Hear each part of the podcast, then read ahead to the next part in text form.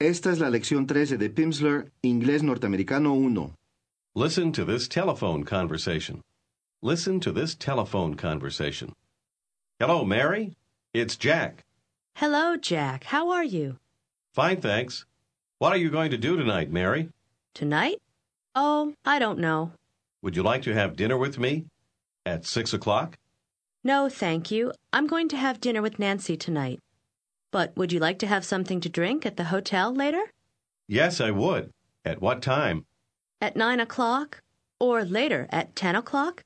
Okay, at ten o'clock at the hotel. Goodbye, Mary.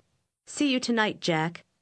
Usted oyó a la señorita decir, See you tonight. al final de la conversación, lo que quiere decir, nos vemos esta noche. Listen again.